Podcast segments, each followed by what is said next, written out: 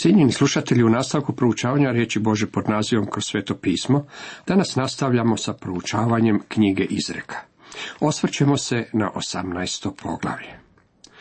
Naš mladić, koji se upisao u školu mudrosti, sada napreduje. Nadam se da i mi ostali slijedimo njegov put i učimo duhovne istine koje su zapisane u ovim izrekama. U prvom redku čitamo Vlastitoj požudi popušta onaj tko zastranjuje i svađa se usprkos svakom razboru. Htio bih vam dati prijevod koji mislim da će vam pomoći u razumijevanju.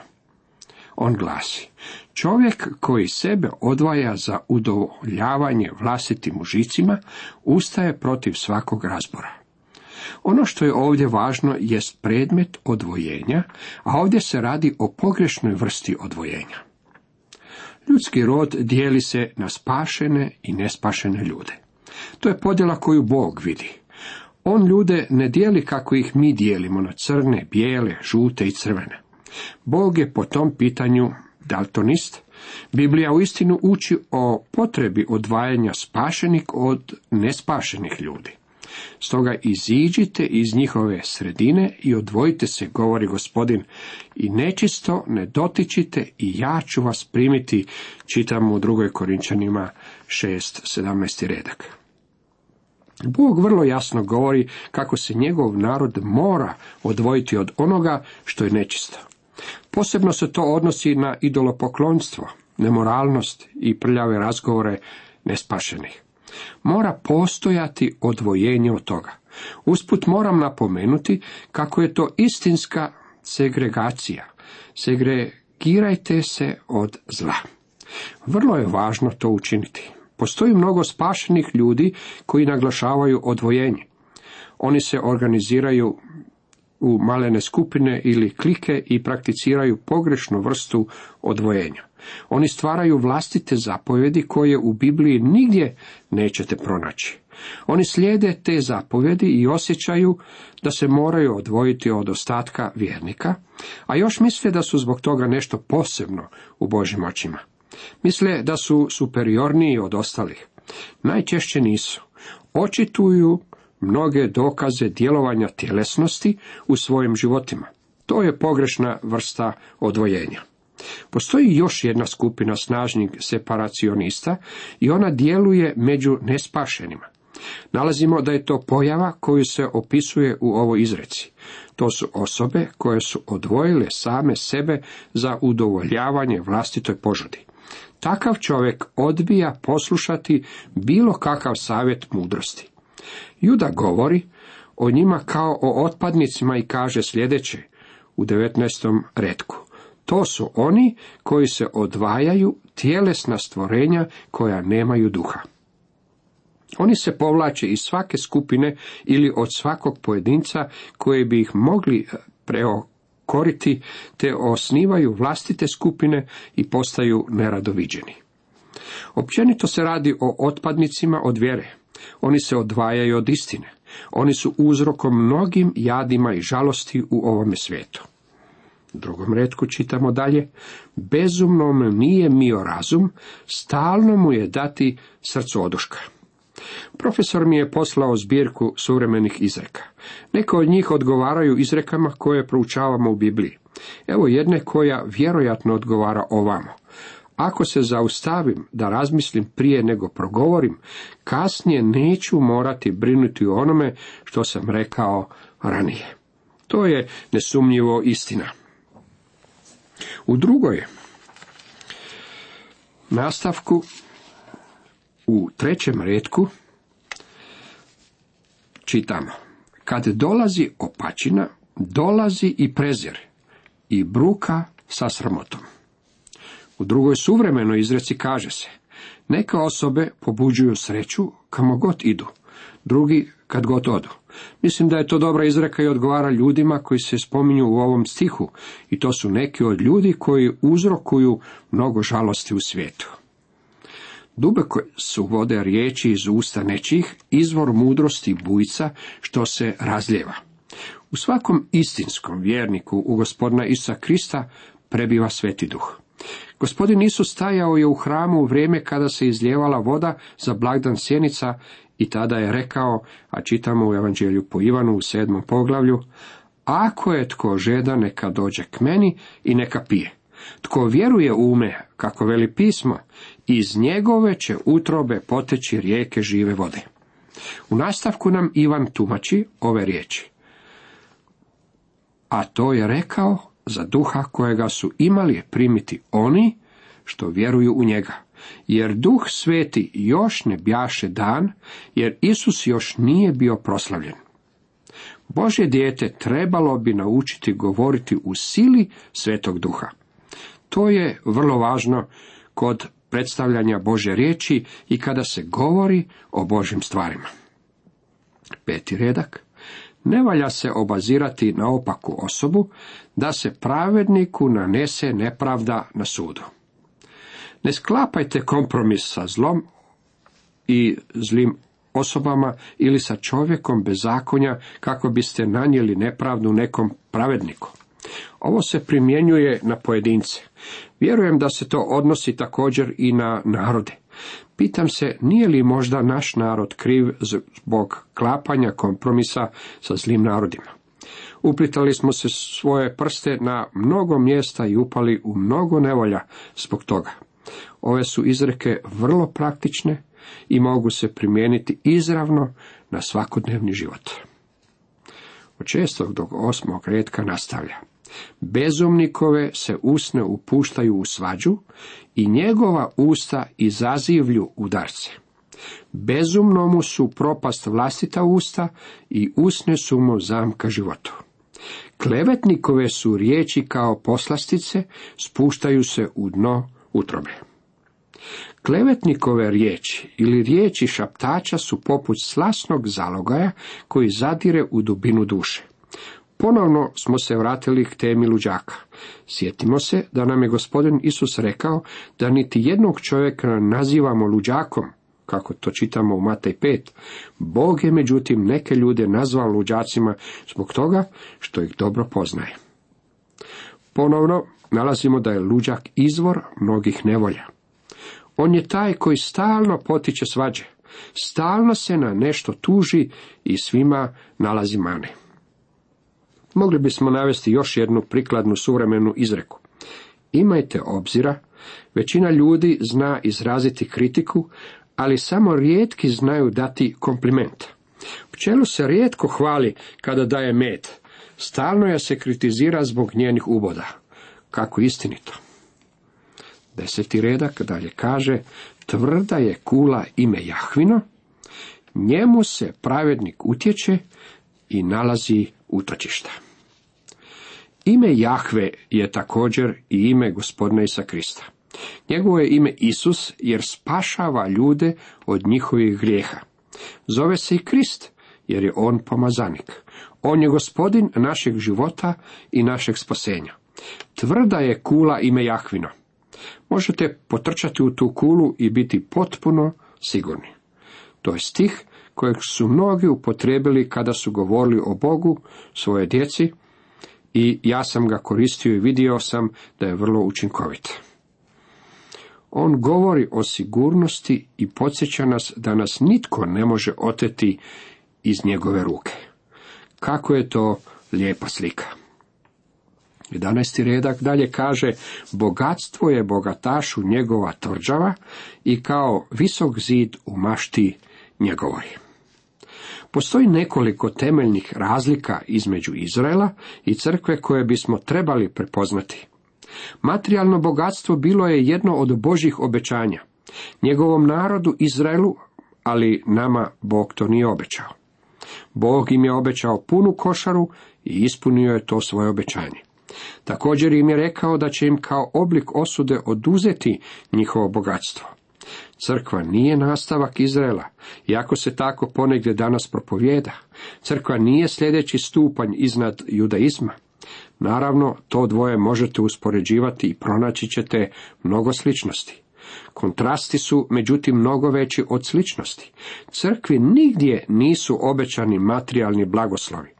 Bog je nas, vjernike, blagoslovio Čitamo u Efežanima 1.3. Svakim duhovnim blagoslovom u nebesima u Kristu. Bože dijete mora biti utvrđeno. Mora ući u čvrstu kulu. Mora se nalaziti u tom utvrđenom gradu okruženo visokim zidom. O čemu se radi? Riječ je o poznavanju Bože riječi. Moramo prepoznati da živimo u vrlo teškim vremenima i da smo podvrgnuti mnogim kušnjama. O, koliko je važno poznavanje Bože riječi. Dragi moji prijatelji, nemojte to zamijeniti današnjim kratkim tečajevima koji vas poučavaju kako svjedočiti i kako se slagati sa svojom suprugom. Oni možda imaju nekakvu vrijednost, ali se radi o samo površnim stvarima. Nema zamjene za vlastito istraživanje Bože riječi. Dragi moji prijatelji, naučite čitati Božu riječ. Ako je ne razumijete, pročitajte je ponovno. Ako je niti po drugi put ne razumijete, prođete kroz nju još jednom. Zatim, ako je ne razumijete kada ste prošli i po treći put, tada nešto nije u redu, pa morate doći pred gospodina i reći mu da ne razumijete. Zatražite ga da vam pomogne. Boži duh je naš učitelj. Znam da je ovo što vam govorim točno, jer mene još niti jednom nije iznevjerio u ovom pitanju razumijevanja njegove svete riječi. 13. redak. Tko odgovara prije nego što sasluša, na ludos mu je i srmotu. Ljudi često pokušavaju donijeti sud o nekome, a u stvari ne poznaju tu osobu, njen problem ili okolnosti u kojima taj drugi čovjek živi. Uistinu je vrlo važno da imamo sve činjenice prije nego izrazimo svoje mišljenje. 14. redak. Kad je čovjek bolestan, njegov ga duh podiže, a ubijen duh tko će podići? Možete slomiti nogu i od toga ćete se oporaviti. Međutim, ako je duh slomljen, onda ste u potpunosti slomljeni. U takvom trenutku samo vas Bog može ohrabriti. Sjetimo se kako u vrijeme Nehemijine uprave nad izraelskim narodom, pa čak i nakon što su obnovili Jeruzalemske zidine, narod još uvijek nije čuo Božu riječ. Kada im je bila pročitana Boža riječ, uvidjeli su koliko su daleko od Boga i počeli su plakati. Nehemija im je rekao da ne plaću, jer je to u stvari vrijeme radosti. Rekao je, čitamo u Nehemiji 80, radost Jahvina vaša je jakost. Uistinu je vrlo važno da znamo kako je Božja radost naša snaga. Sjedeći u radnoj sobi jednog pastora, zapazio sam kratki moto. Radi se o suvremenoj izreci na zidu. Radost je stijek koji se viori u srcu kada je učitelj stalno prisutan. Dopada mi se ova istina. Kada gospodin Isus postane prvi izbor u vašem životu, kada njemu date prvi prioritet, tada nećete imati onaj skršeni duh o kojem danas tako mnogo slušamo. Dajte Bogu prvo mjesto. Dajte od svog vremena, svojih napora, svojih misli, svog društva i svog novca i pogledajte što će se dogoditi. Jeste li to već pokušali? 16. redak. Dar čovjeku otvara put i vodi ga pred velikaše. Nadam se da ćete ovu izreku razumjeti. Neki su kritičari uspoređivali ovaj stih sa izrekama 25. poglavlje 14. redak, pa su tako govorili o očitom proturječju u Bibliji. Međutim, kada dođemo do tog poglavlja, vidjet ćemo kako se radi o kontrastu, a ne o nikakvom proturječju.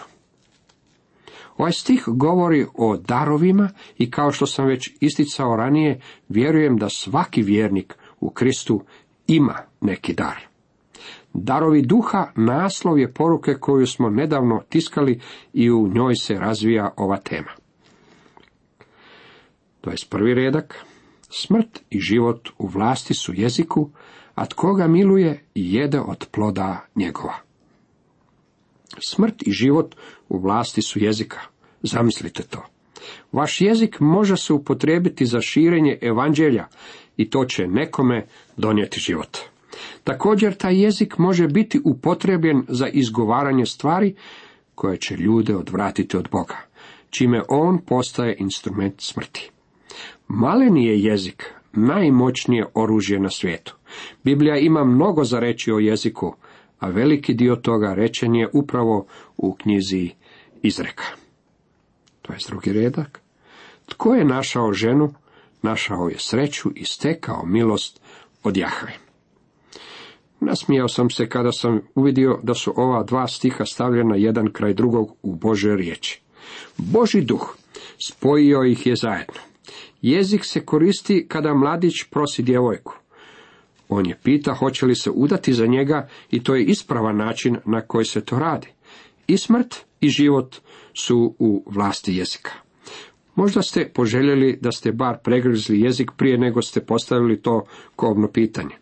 To je poput priče o starom neženji koji nikada nije sreo djevojku koju bi želio ženiti jer je smatrao da su sve previše pričali. Tada je susreo, rekli bismo, staru damu, ženu koja je izgledala vrlo tiho. Zaljubio se u nju, pa ju je pitao hoće li se udati za njega. Čim je prihvatila ponudu, počela je pričati.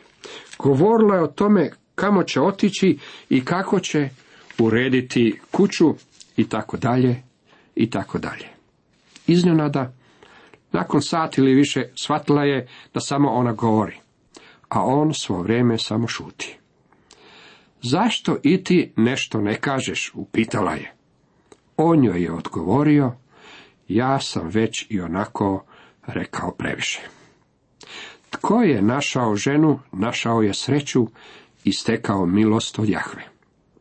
Želim još istaći da sam uvijek bio zahvalan Bogu na svojoj supruzi. Uistinu je predivno imati dobru suprugu, imati nekoga tko će izdržati sa mnom. 24. redak. Ima prijatelja koji vode u propast, a ima i prijatelja privrženijih od brata. Ako želite imati prijatelje, tada se pokažite prijateljski. Moram usput pitati jeste li prijatelj svojim prijateljima? Ima i prijatelja privrženijih od brata. Znate li tko je on? On vam je bliži nego što to brat može biti. Riječ je o Isusu. I on nam govori, a čitamo u Evanđelju po Ivanu u 15. poglavlju u 14. redku, vi ste prijatelji moji ako činite što vam god zapovjedam. Kada čujem ljude kako pjevaju, nema prijatelja kao što Isus, želim otići k njima i pitati ih, jeste li poslušni njegovim zapovjedima? Isus je rekao, vi ste prijatelji moji, ako činite što vam god zapovjedam. Ako mu niste poslušni, onda ja to svačam kao da mu niste prijatelji. Isus je prijatelj koji je privrženiji od brata. On je naš spasitelj.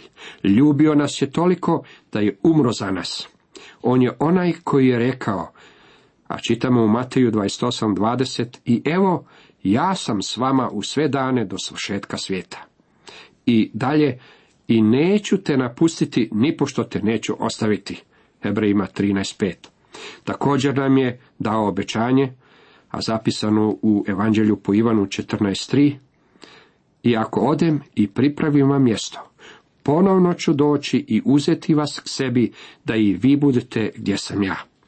Takav dogovor vi ničime ne možete unaprijediti.